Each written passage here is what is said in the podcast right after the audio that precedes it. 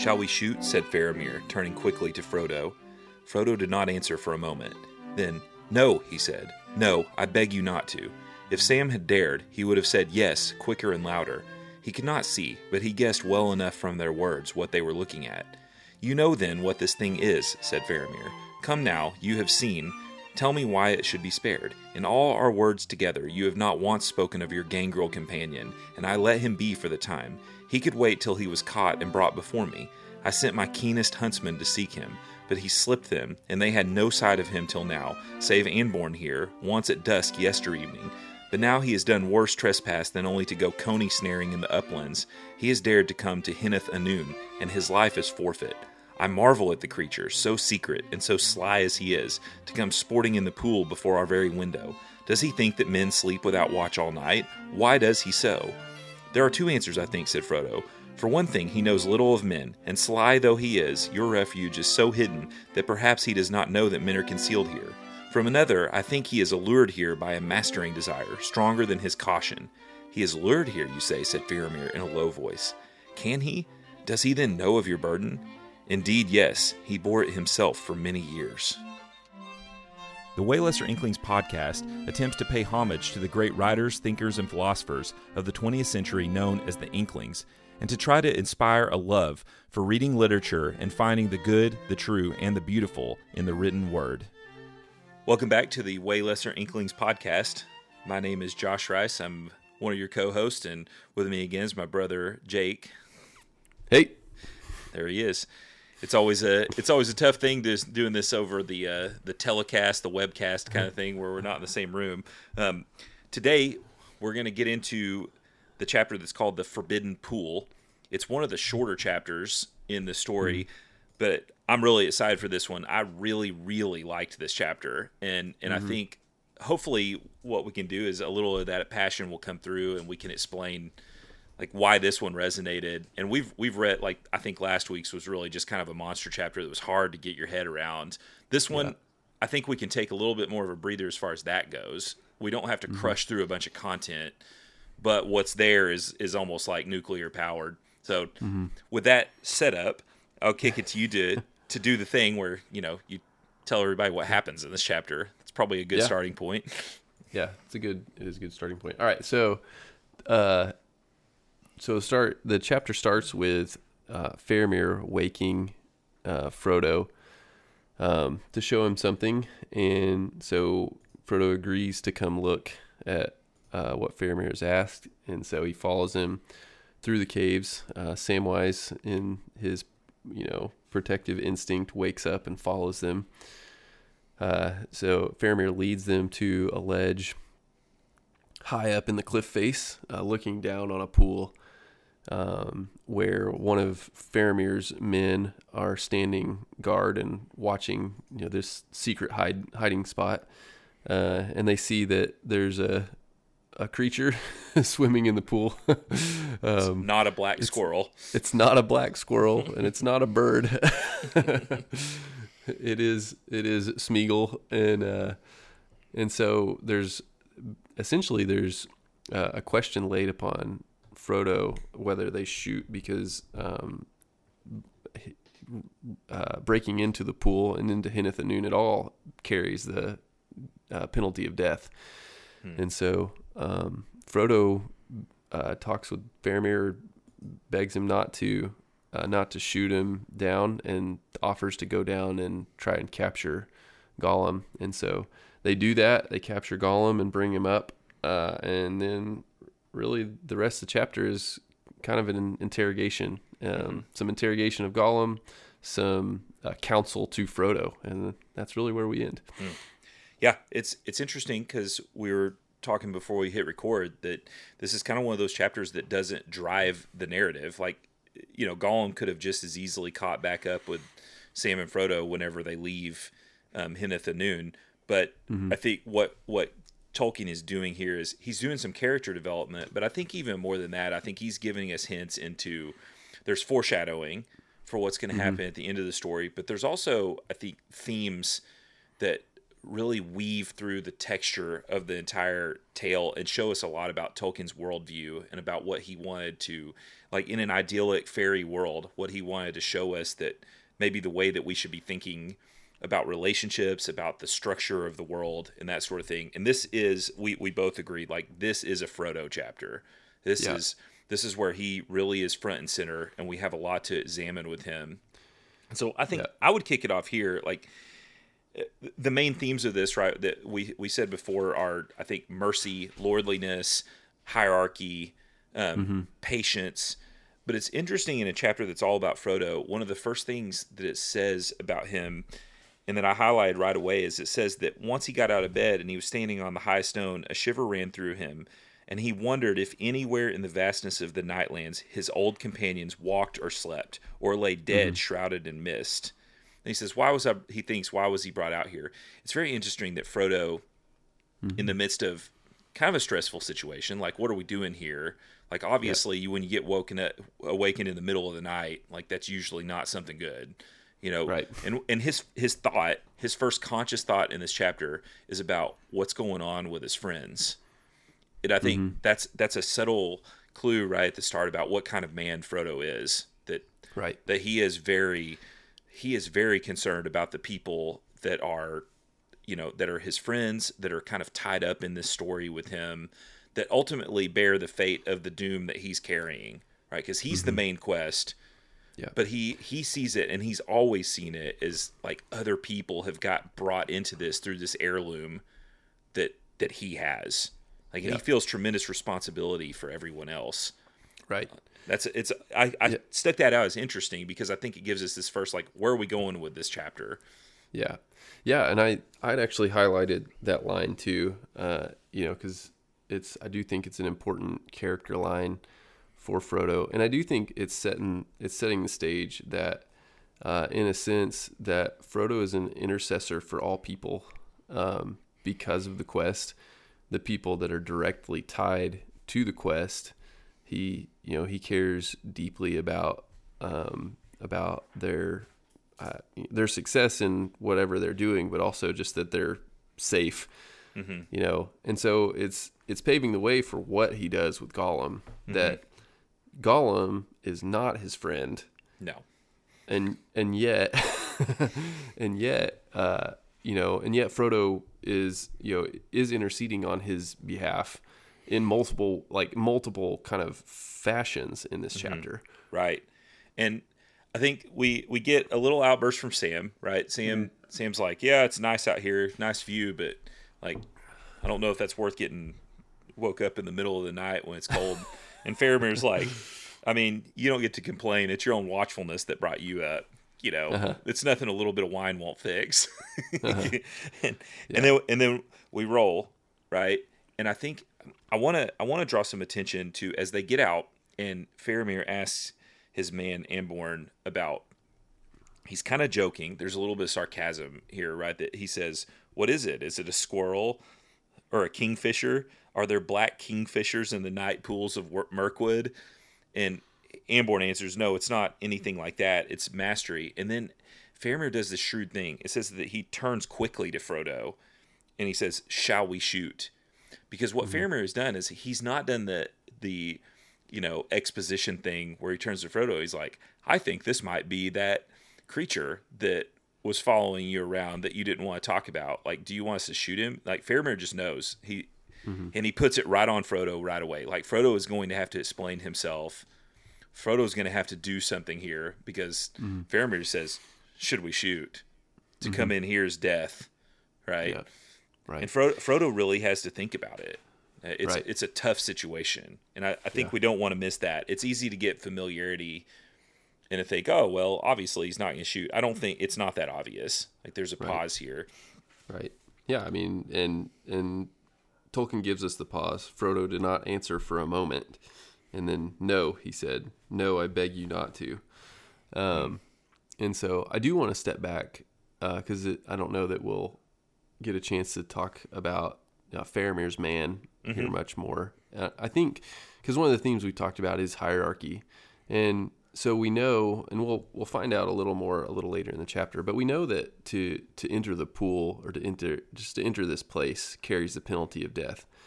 And I think as a result of that, I don't think that Anborn would be questioned at all Right. for making the call on his own. That's probably why he's out there.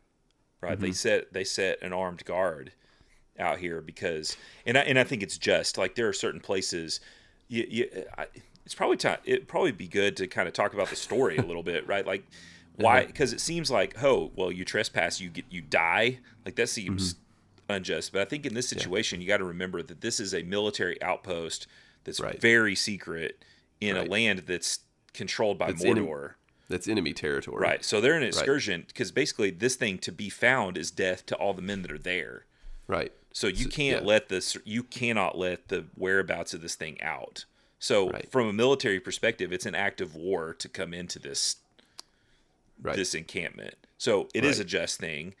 And Amborna has all his archers out here. Like, absolutely. Once he determined that it wasn't a fish, you know, or some kind of animal, right. like to, to enter here is to die. And that's the safe thing for all the men. And I think Yep. we get into this weird, like, it's a tough, Tolkien asks these difficult ethical questions here as far as Mm-hmm. justice goes, Right. right? Because it absolutely would be just to kill Gollum for this, Mm-hmm. for the men of Gondor. Right. Yeah, I mean, because right, one excursion, and we know that Gollum talks to orcs, Mm-hmm. right? Like one excursion in and back out reveal their secret, and this this entire battalion is dead. Right? Mm-hmm. There's 300 dead men. Sorry you to know. take you off, but it, I think Yeah. it's probably good. No. People blow, you blow by that, and in our modern sensibilities, we would think like, man, that's cruel. You can't just kill somebody because they come on your property. It's like, Yeah. remember where this is. You know, Yeah, yeah, exactly. And so, and no, I th- I don't think that's too much of a stretch because it, it helps us also establish that I think Anborn is well within his right to shoot without asking. Mm-hmm. And I so what what so where I'm going with that is that it's suggestive to me um, about the hierarchy and the respect that the men have for Faramir. They, I think, they admire his wisdom and shrewdness, and so, and and this is a little off color. Like this creature is something they've never seen before. right. Um, well, it, we'll find out too that actually Anborn has been tracking him and can't catch him. So he's he's pretty sure of what it is, and so you know, and so, but he, even in all that, he still goes to his to his master to say what's the right thing to do here. Hmm. And and so I to me I think it's this little moment that's suggestive of a complicated matter that shows the trust that they have in their master. I do think this chapter is a lot about hierarchy. And so I think we're establishing that Faramir and Frodo are lordly men who mm-hmm. have the love uh, of their servants. Yeah, and I think it kind of goes to yeah. both of them too, right? Because Anborn and Faramir both know that this creature was with Frodo and Sam. Right. right? Like they've identified that, and so even though it is the law of the land, Anborn I think understands it. Like, hey, we have guests here, and we know like that's weird. We've brought guests. Like Faramir trusts these these people enough to bring them to this encampment. So should I like I should probably run it up the chain before I kill the thing that was a companion with them. And mm-hmm. I think, and then it shows the patience of Faramir to bring Frodo into it. Mm-hmm. Because uh, what we what we know about Faramir is that Faramir is wise and patient and he listens, but he's also shrewd and he prods and he mm-hmm. he kind of knocks you off balance with his with his questioning and with Yeah. the way that he talks and that's I think that's what he does to Frodo, right? He's trying to to knock him a little bit off balance, be like, "Well, you're you're going to have to answer for this for this thing now, right? You you have to understand the stakes." And and to his credit, I think Frodo understands the stakes all too well. Like I think I think he understands really quickly and without much convincing that this is a really really important situation here and a really deadly perilous situation Right. because he knows Gollum too. You know. Yep. And I think that'll run into being a main theme for us here also is that that Frodo's not naive. Yep. Right? He Right. he understands Gollum. right he even right to like and it's right it's right around the corner. He knows he knows Gollum's motive for being in the pool that he's hungry. Right. Right. Uh, you know that he's not necessarily up to sneaking out or you know ferreting out the men's hideaway. That he's hungry, and Faramir see, or Frodo sees that. Um, it doesn't change that Gollum shouldn't be sneaking around here.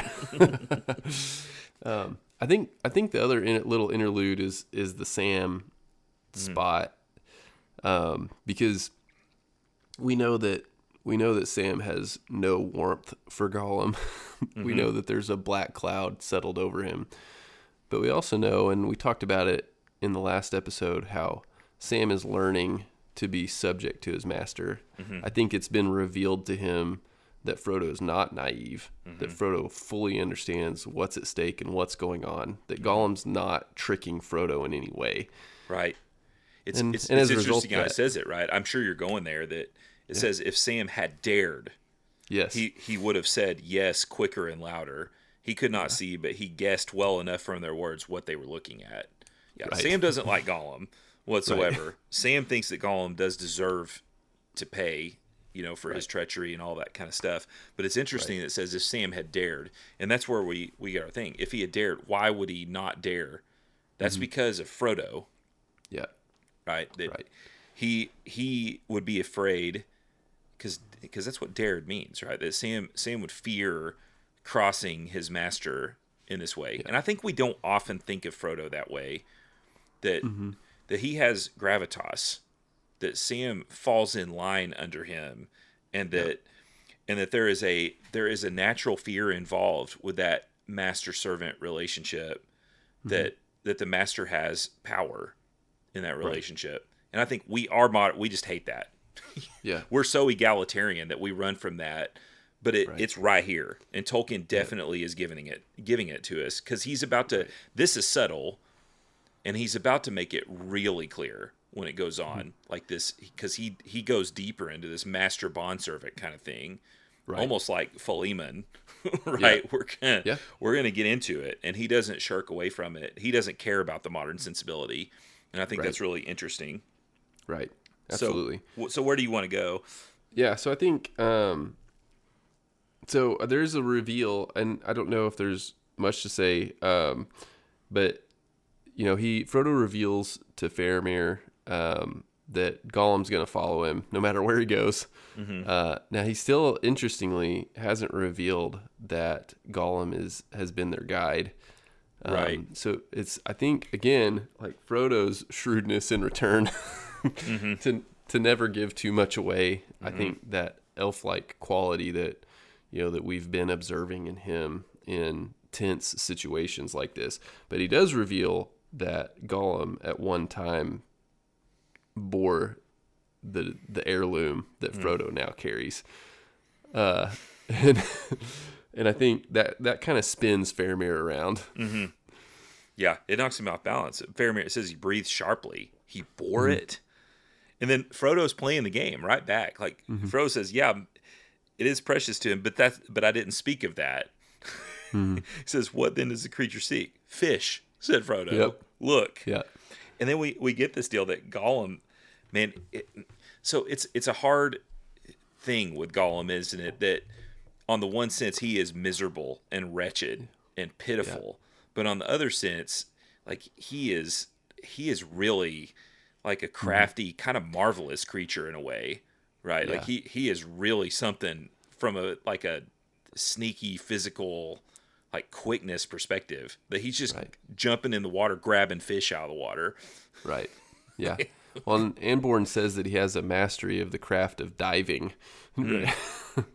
you know. So, and we we get examples like that all over, and it is it's really a shame that he he can't turn and be a force for good. You know, Sam's offer to him two chapters ago, like if you would have it, you know, I would make these meals for you if you would be on our side. Mm-hmm. Essentially, is the offer yeah Um, and he he could be a powerful agent for them, much mm. like much like Saruman could have. Mm-hmm. Yeah, I think I think this whole thing because we're about to see like what what Faramir does is so wise, and I think you set the scene in your mind because because Faramir even talks about Ithil being over them. Like he names the moon, and the silvery light is over this whole thing.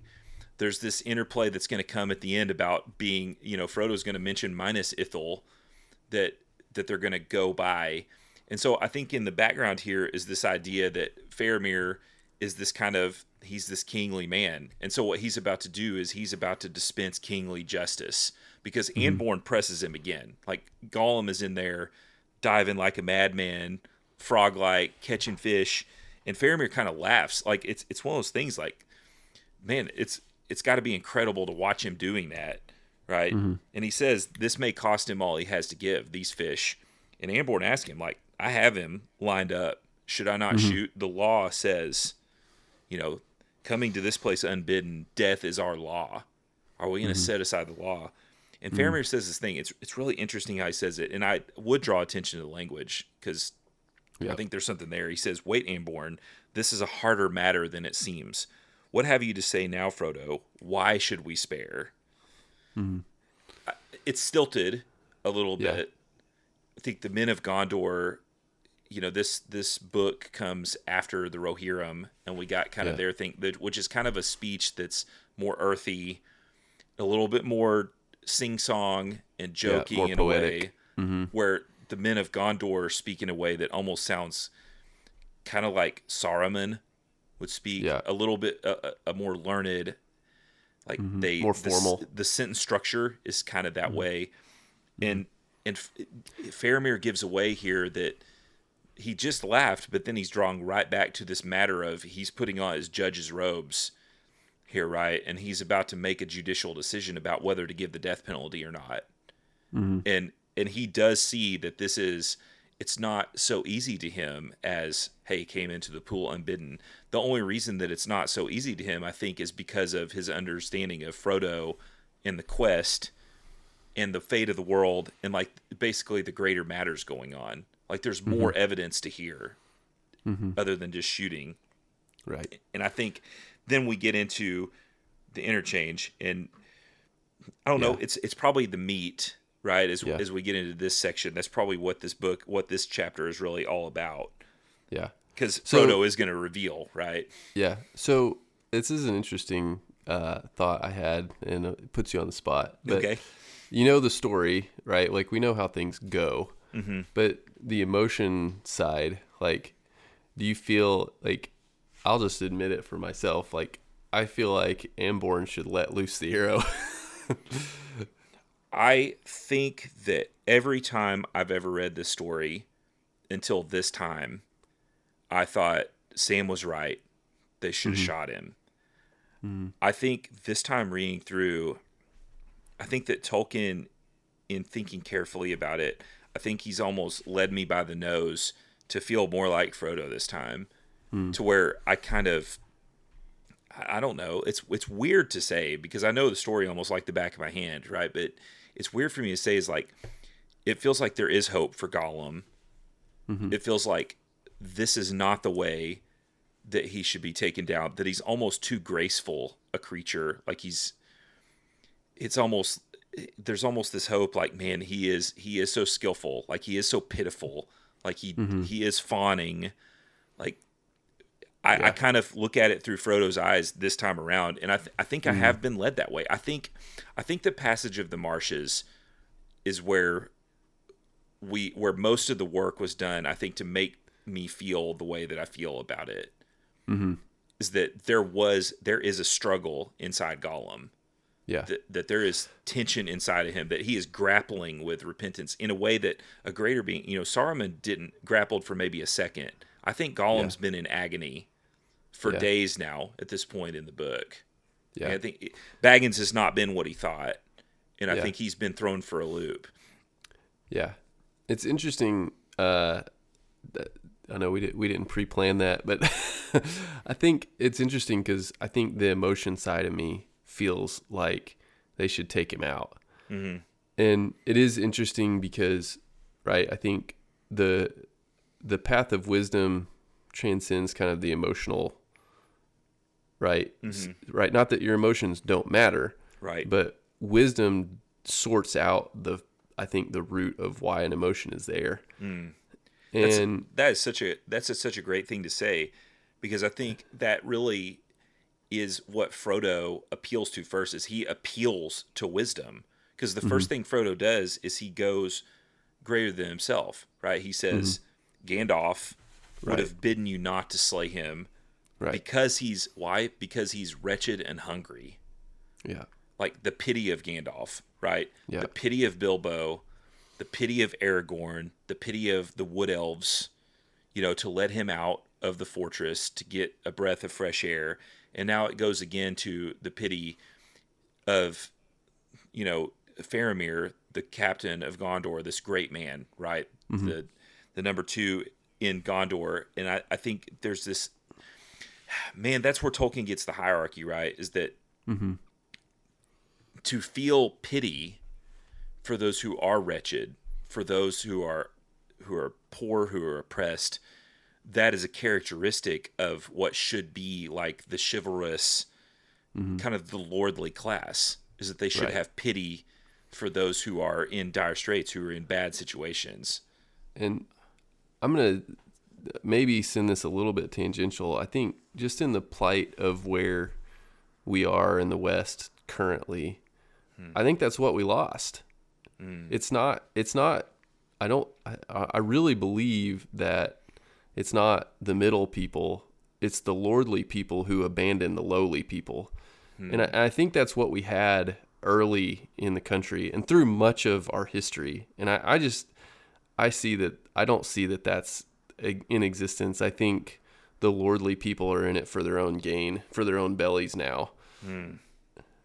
Um, Yeah, I think we, you know, I was I was listening to someone talking about it this morning. I think you, know when you look at George Washington, Ge- George Washington cared about the people of his state, and so he put his neck out there. You know, he could have very well been hung for treason had he lost the war. He had broke the law, broke the Yeah. king's law, and and I think our our early founders were really burdened for the rights of those that were yeah, the the you know not the gentry but the the lower class that are the you know that are the people that feed a nation.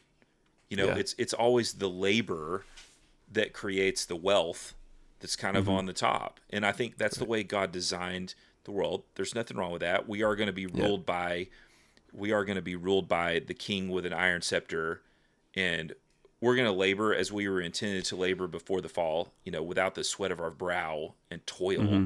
but we're still going to labor and the beneficiary of that's going to be the king yeah, but he's a benevolent wise king who is going to who is going to look out for all the good of all of his subjects and his people Right. tolkien gets that here Yeah. faramir faramir like and think about it that frodo thinks in the worldview of the lord of the rings here in the worldview of tolkien tolkien frodo thinks this is his most convincing argument right he leads Mm-hmm. Right. with this this is Yeah. the good stuff is that he's wretched and hungry Gandalf pitied him.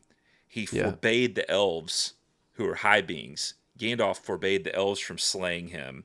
I don't know why. Okay, but this creature is in some way bound up with my errand. Yeah, And then he gives the big Yeah. reveal. Before until you found us and took us, he was my guide. right, Man, and that's Yeah. got to be a kill. Like Faramir did not see that coming. I don't think. right. He's yeah, and there's a line. I'll I'll read the line, but I also I, you know, that was a point. I didn't really mean to take us off track, but I think there's something that just kind of we. I think the hierarchy thing was really clear, but as we're starting to unpack, even I think something about Frodo's pause before he answers Faramir not to shoot. Mm-hmm. It feels like it's you know, it's him battling the emotion of eliminating the threat. Mm-hmm. But because because Frodo is not cowardly, he falls back to his wisdom of of what's going on and as you've already laid out for us appealed to it and it it kind of didn't really hit me until just now even though I've read it a couple times this week and we pre-gamed for a little bit um so in like such is the depth of of these stories. Um, so I'll transition now. Yeah. So so Frodo reveals that Gollum is their guide. He says, This matter becomes even stranger. I would do much for you, Frodo, but this I cannot grant. And so what he does is he wait he says basically, I can't he either has to be slain or taken. Right? Hmm. He cannot Gollum cannot be left to roam. And so yeah. And so Mm-hmm. and, Frodo and slain if not taken yeah. swiftly because it's really hard to catch him. Right. Right? Yeah. how are Right. because he asked, he's like, How are we gonna catch him? How Yeah. are we gonna catch him other than putting him at the point of an arrow? Because Right. he what's he say? It's interesting. He says, How can this slippery thing of many guises be caught, save by a feathered shaft? Like Mm. catching Gollum, easier said than done. It took it took days and days for the greatest hunter that the world's seen probably since Oromë. You know. Yeah. there's your Silmarillion thing that that Aragorn it takes him forever to catch track of him and to get a hold of him.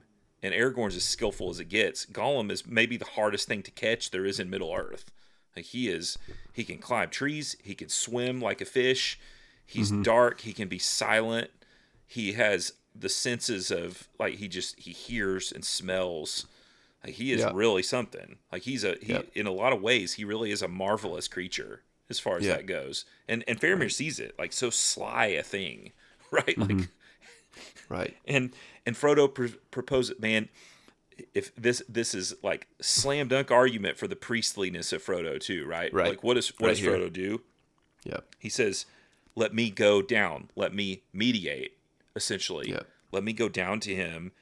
You may keep your bows bent and shoot me at least if I fail. I shall not run away. Man, if that's not Christological, I don't know what is. and and look what he does. We miss it because we we hide it. I'm on this because of Galatians right now. We we hide this in this flowery thing, right? Where we think, well, yeah, of course Jesus was going to die on the cross. That's what the Father did, but but it's really like this. Gal- uh, Frodo's saying, "No, I will go down here and I will die for Gollum." Yeah. Gollum hates Baggins. Right. Gollum's evil. Frodo Gollum knows hates. he knows full well. Yeah. So Gollum why hates men. Right. That's the question. Why? And I think we're going to answer that. I think we're going to get there. But I don't want man, that is a that is a paragraph there. Like mm-hmm. I'm willing to die for Gollum. And t- man, he, he he laces it in. It's the priestliness of him. Frodo is a mediator. He does this over and over again. That he he tries to step between. He tries to make a way. And Faramir agrees. And I think it's kind of Yeah. an amazing thing that Faramir agrees. yeah.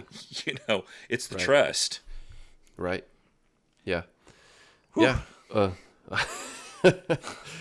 well, and yeah, uh, yeah. So I think there. I mean, then we're are immediately back into something interesting because so Frodo creeps down to the edge and he hears Gollum talking to himself, Yep. and he. I think we just got to read it. Yep. He says, Fish, nice fish. White face has vanished, my precious. At last, yes.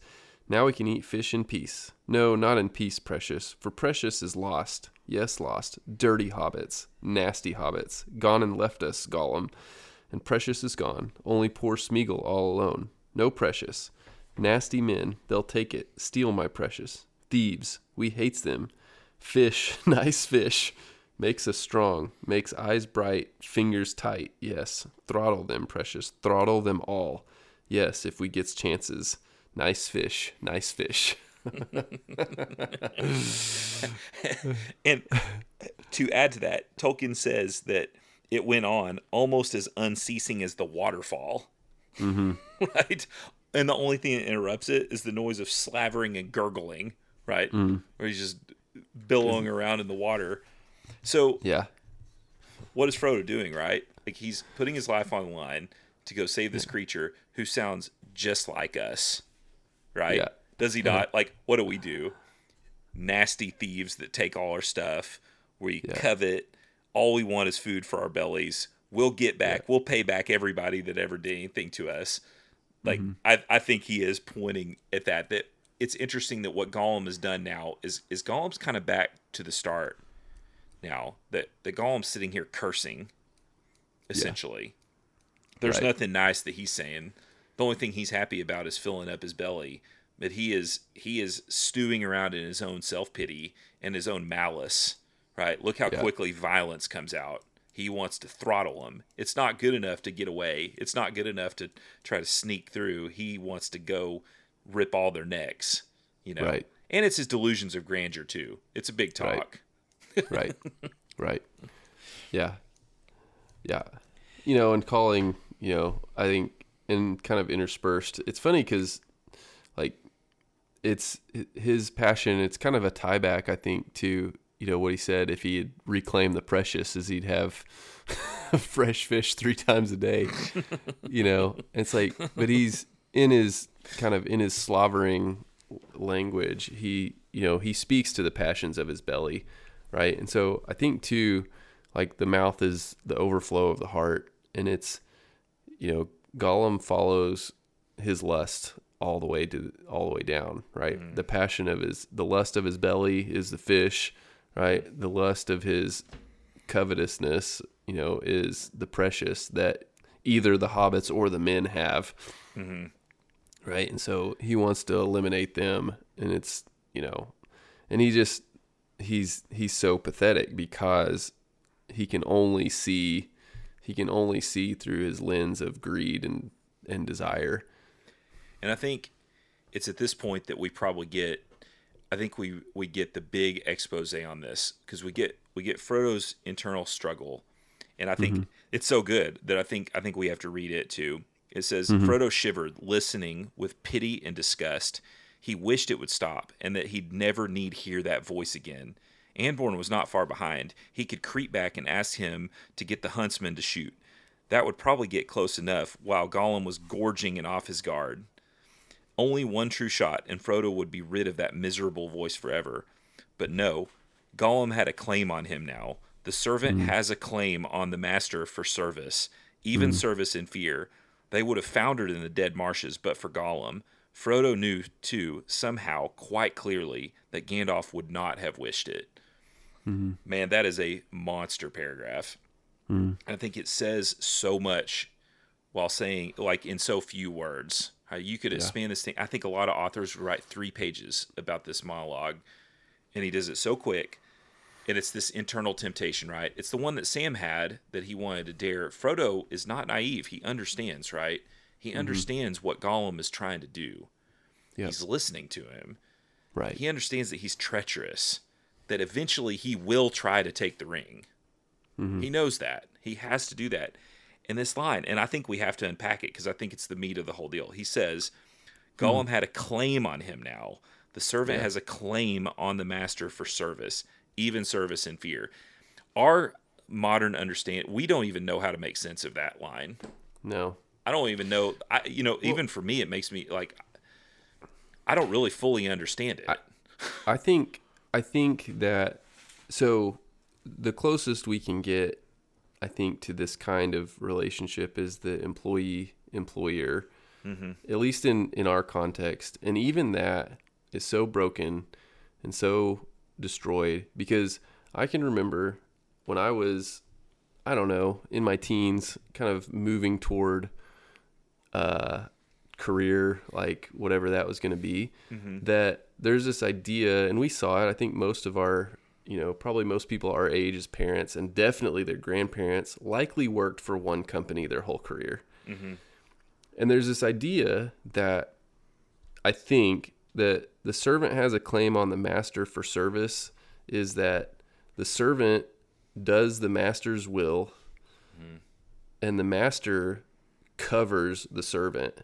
Mm-hmm. And so there's this idea that you again, it's I think it's a much lesser picture what we experience than what is probably a, a more historical picture. But it's this idea that a man works for a company for 35 years and the company takes care of the man. Yeah, the the And- man in a sense gave the company his life, Right. right? And I That's think right. that like I'm I'm deep in it. Like I've been fortunate enough. I've been fortunate enough from the the loyalty of the organization I'm in, but also Yep.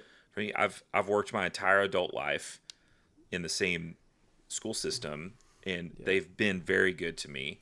And Yep. and so I would say like they've had they've had most of the labor of my adult life, and I think there is some expectation that I have that I have a claim for service from them. Right. Right? They should not fire me tomorrow.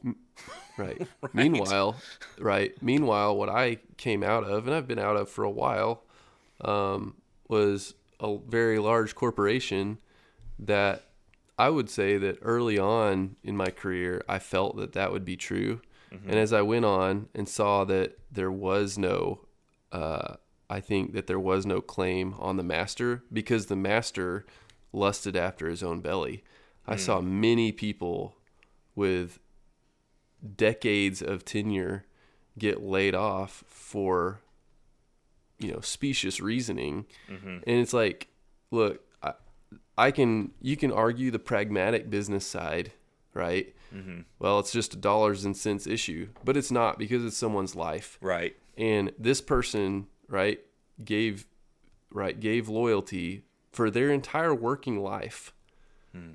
to grow in knowledge in understanding in practice in culture you know and that's the big thing i think in the corporate thing now those are the those are the culture carriers and they just whoosh, Right. are gone. Yeah. And and what I see now is people younger than me because the masters have done this. Mm-hmm. There's there's zero claim at all. The average work tenure now for a millennial is 3 years Right. at a company. it's kind of because they and and I think what we do, man, we're really off that tangent, but I think it's a good one. It's like I think I think what what we do is we as especially me like as kind of an older guy, like I'm Gen X, right? And what we do is we look at them and go, well, they have no loyalty. Not so fast. I think what we mm-hmm. understand is they actually see the truth of the matter because they live in a world where they understand all too well what the loyalty is That's right. and so they have done. Whereas people my age and older were in our formative years brought up in a world where there was this loyalty, and so we expect loyalty where there is none, right. and it starts at the top. It does. Right? It it has Yeah. to start at the top. You can't be loyal to an entity that's going to cut your head off mm-hmm. the first time that it's going to save them, you know, 0.25 percent on their revenue on their cost next year. Yeah. Right. You know, like that's, and I think that's the thing. Now it can go too far where you let people that are, you know, that sort of thing. But I think it's interesting because what what Tolkien does in this text is he takes it to the absolute extreme, right? He doesn't say, he doesn't just say the master. That, that the servant has a claim on the master for service. He goes one step further and he says, even service in fear. Mm-hmm. Like, like Frodo has a obligation to Gollum even though the whole promise was made based on, you know, Gollum being treacherous and the fear, like he had to threaten him, basically. And even though that's the way it started, he still has a claim on him. And then it's interesting to steal himself and to remember it. He does the thing, and I think this is the biggest marker of a Christian that there is in the world. I really do. Mm-hmm. I think true Christians talk this way and think this way because what he does immediately is he thinks about thankfulness.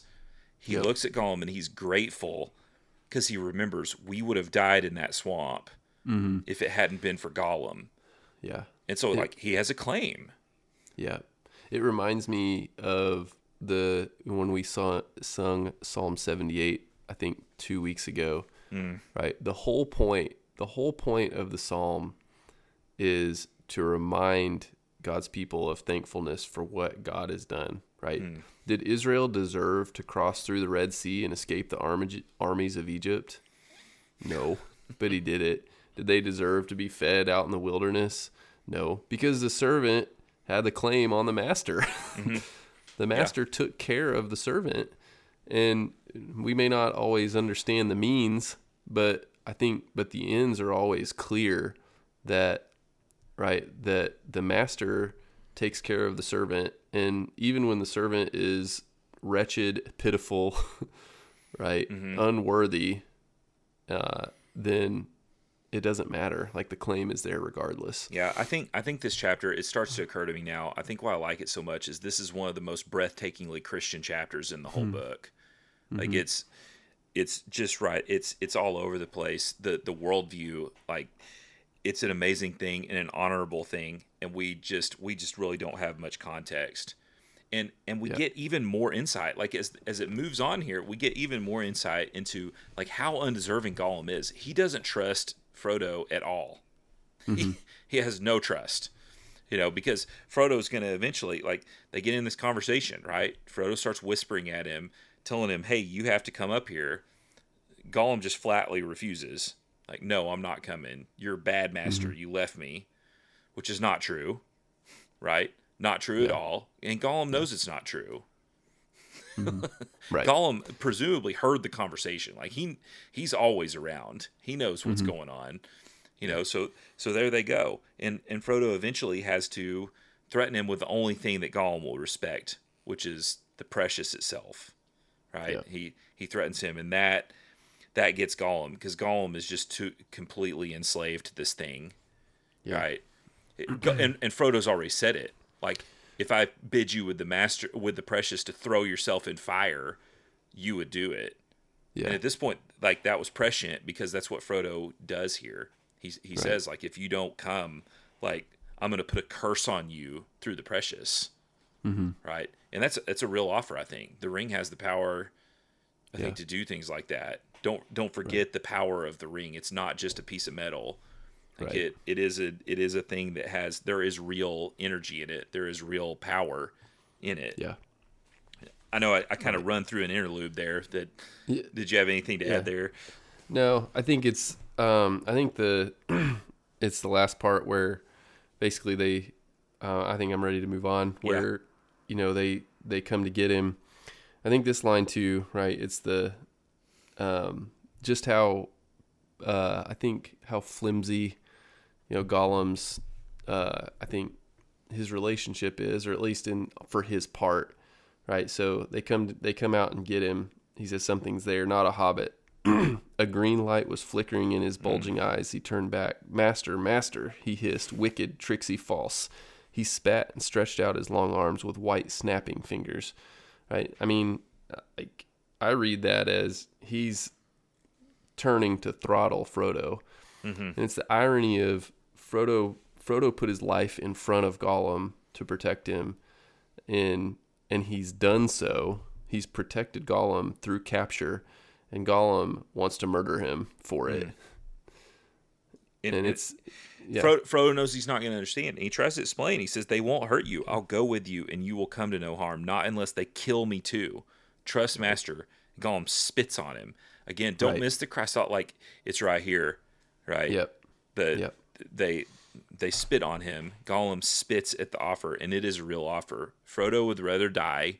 He's already proven that. Frodo will not let them kill Gollum. He's put his life in front, and Gollum here, or Frodo feels wretched. He feels like he had to trick him. That's a that's the honesty of Frodo, right? That he mm-hmm. is he is virtuous to the core. That he doesn't want it. Faramir. It reminds me. Faramir had said early in their meeting, right, that I wouldn't tell falsehoods even to an orc to trick him. So it is with Frodo that even to save Gollum's life, he tap dances around the truth. But yeah, he can't tell him an outright falsehood even to save him. right, You know, it's it's an interesting thing. It's a really tough situation that he's in. Um, Yeah. And there we there we go. Right. yeah, The the deal is done. We know now that Gollum has broken. Right. yeah, yeah, This this is the end of him. This is the end of his tension because now now Gollum has actually in his mind built up that he's actually seen the tricky wicked Baggins that he Right. thought he had in the first place and so he's going to use this right, to turn into the schemer again with really no hesitation about what he wants to do. He wants to kill and destroy again. Yeah, and it's and I think it's I think it's important, you know, as we go on, is that he's made his ears deaf to hear, mm-hmm. because because Frodo did explain to him what the peril was, and Faramir explains to him that if not for Frodo, he'd be dead, and he can't even hear it. He mm-hmm. can't he can't hear the reality of the situation mm. because of his it, his extremely shallow, uh, you know, wisdom. Mm. It's it's interesting to me. I, I highlighted as they as they get going on. Faramir tells him that you know that it's the death penalty for being here with these fish, and Gollum mocks him and says, A few little fishes, nasty, bony fishes for a poor creature, and they say death. So wise they are, so just, so very just. Isn't this the cry of all the self victimized? Like, oh, mm-hmm. how how just you are, you know, without you know, with your with your laws, they get me. And, and mm-hmm. Faramir answers, he says, not very wise, but just. Yes, perhaps, just as our little wisdom allows. And I mean, Faramir knows that this this creature is murdered. He knows Yeah. he knows that there's evil in him, and that's where we get to kind of the, the really we jump back to the narrative, mm-hmm. right? Because it, it gets to what's going to happen now, right? Yeah. What? How do how do we get out of this situation? Because Faramir's already said like we can't let him go, and I, I think the resolution of it is that Faramir just shows enormous trust in Frodo Yeah. by by telling him like I'm gonna I'm gonna surrender you to your master. Mm-hmm. Right? What a, what an amazing it's a, it's an amazing thing that he does, and he also gives Frodo leave to be in Gondor Right. for a year. Yeah. Right? A kingly decree that he's made his Yep. justice. He's he's made his judgment. Mm-hmm. And Smeagol is now bound to Frodo explicitly for life. There will be no questioning again if Smeagol's ever found out of the out of the protective covering of Frodo. Right? He's shot on sight. Yeah. Yeah. And it's yeah, I mean again to the Christology, like what what happens to the sinner that's outside of the protective covering of of Christ. Hmm. You know. Yeah, we, we have no protection once you know, you know, the warning passages in Hebrews tell you that that there's no salvation who for those who have tasted and then trampled underfoot the blood of Christ. Again, they, Yeah. that's not enough for us. What Gollum what Gollum is eventually going to do that ends up in his death is that he tramples underfoot, you know, the mercy of his master. Mm-hmm. And that the curses of the precious do come down on him. And it's all it, it is being so foreshadowed here. I had forgotten the way that you know he's he's setting this up this epic you know this kind of tragedy right Yeah. gollum's part of the tragedy and i think probably to end we Yeah. we jump back on the path where gollum tells him where we're going um, Right. and that is the dread the dread tower in the high pass that's called Cirith Ungol and Yeah. faramir does not like that at all No. no.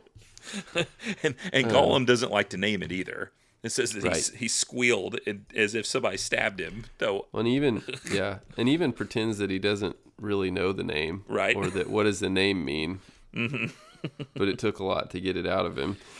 and it feels like we were there early you know with with the naming of things and like saying words and we're kind of back to that here. It's like just naming this thing is something that gollum's like ooh this could ruin my whole plan to even call this thing what it is because it's such Yeah. a wicked place Right.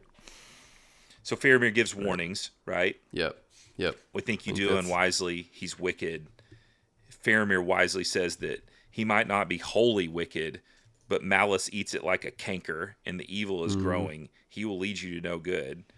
Frodo says basically he's going to follow no matter what and i've promised to take him under my protection and to go where he led. You would not ask me to break faith with him. Faramir Yeah. says no but my heart would. Yeah. It seems That- less evil to counsel another man to break troth than to do so oneself. What a line. Mm-hmm. Frodo has no choice. Yep. And I think You know. yeah, I agreed. And I think it harkens back to my question earlier, like the emotion of the moment, is that my heart, right? And I think Frodo's heart would have had them sl- like my heart in the reading. I'm sitting here, right, outside of it. My heart would slay Gollum. Um, you know, but but there's there's something deeper, right? The hier- the hierarchy and the mercy are in play, and they have to be in play. Um, you know, because because they're bound to Frodo, and Frodo's a wise and just master. You know, Is that are you kind of at the stopping point? I think so. I have one thing, one last thing, Okay. and it's this. In a chapter about hierarchy, it's very interesting to me how this chapter ends, and Mm-hmm. that is that there's an acknowledgement that Faramir actually acknowledges that Frodo's higher than him, because Mm-hmm. we know he said it says that he rose and bowed low to Frodo, That's not a courtesy bow, right? He bows low to Frodo, and he draws the curtain and passes out into the cave. Basically, the idea here is Faramir understands that he's just encountered greatness too. Yep. He sees right. all this, and he sees the stern stuff that Frodo's made of. And man, it's Yeah. missed opportunities with the movie, and I, we've we've really been Oh, disciplined staying away from it. But I think I think it is interesting here that no one would think, like in our sensibilities, we think, man, this captain of the guard, like he's this grand Númenórean, but he bows low to Frodo, and and the Mm-hmm. Reason why is because mercy and grace is the most divine thing that we can see as human beings, Yep. And Faramir recognizes it. He will not it- break his word for his own life. Right. I think it also, um, I think it kind of takes me back. We talked about Beren in the pregame. Mm-hmm. You know, we were really talking about Aragorn, but it ta- it takes me back to in the Council of Elrond where they're talking about. Um, I believe Elrond is talking about how this is a Beren level burden Mm-hmm. that's been laid on Frodo, and he mm. he meets the challenge. Mm-hmm. Yeah. And so, you know, I think in a sense, like that's what Faramir is bowing to, mm-hmm. right? He's he's bowing to a lordliness on a footing with Beren. Right. Yeah, this is one of the great deeds in the history of the world that's going Yeah. on. This little this little hobbit with so much virtue, with so much grace, with so much mercy and truth is going to walk into hell Yeah. for the world. Right? And Faramir is just all what can he do but bow to that? Yeah. Like what an incredible thing.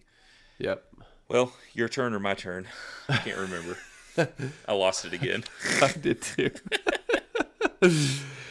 I want to say it's my turn. I think it's probably your turn. We may get two in a row. I think it is your turn. We've done a couple times of two in a row, so yeah. Oh well. Whatever. It's, it's all it's all good. We both have to speak anyway. oh man. Um I think man. I think the the thought to roam with is uh I think it has to be for me, I'm gonna point it to the specific thing of Frodo's grace in hearing the talk of Gollum. And so I think there, you know, I think you could still play off grace, but I think there's something about hearing firsthand the wretchedness, the babble, the, I think the dirtiness of the things Gollum is saying and still saying, right after it, right? He thinks about it. Again, that's the emotion versus wisdom that we're talking about. Um, is that he hearkens to wisdom, hearkens to hierarchy, and hearkens to mercy to say, even in the midst of all that, is that I'm going to go stand in front and I'm going to die for that. So, where I think where the application lies is for us, right?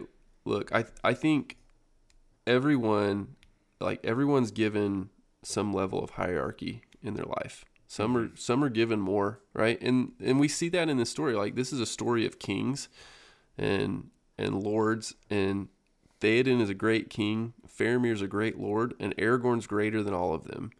Right? They're all given different levels of hierarchy and responsibility, and they're expected to do it with virtue, um, with truth, and with wisdom. And so, I think the point is whatever hierarchy we're given, whatever ugliness we see underneath it, is that we're still beholden to go stand in front of it. And that's a hard charge. Yeah, I'm I'm going to stay in the same vein. Um, Okay. and it's I think this applies to absolutely everybody that's a Christian. Um, it does not apply to people who aren't Christians, but they will be soon. But Yeah.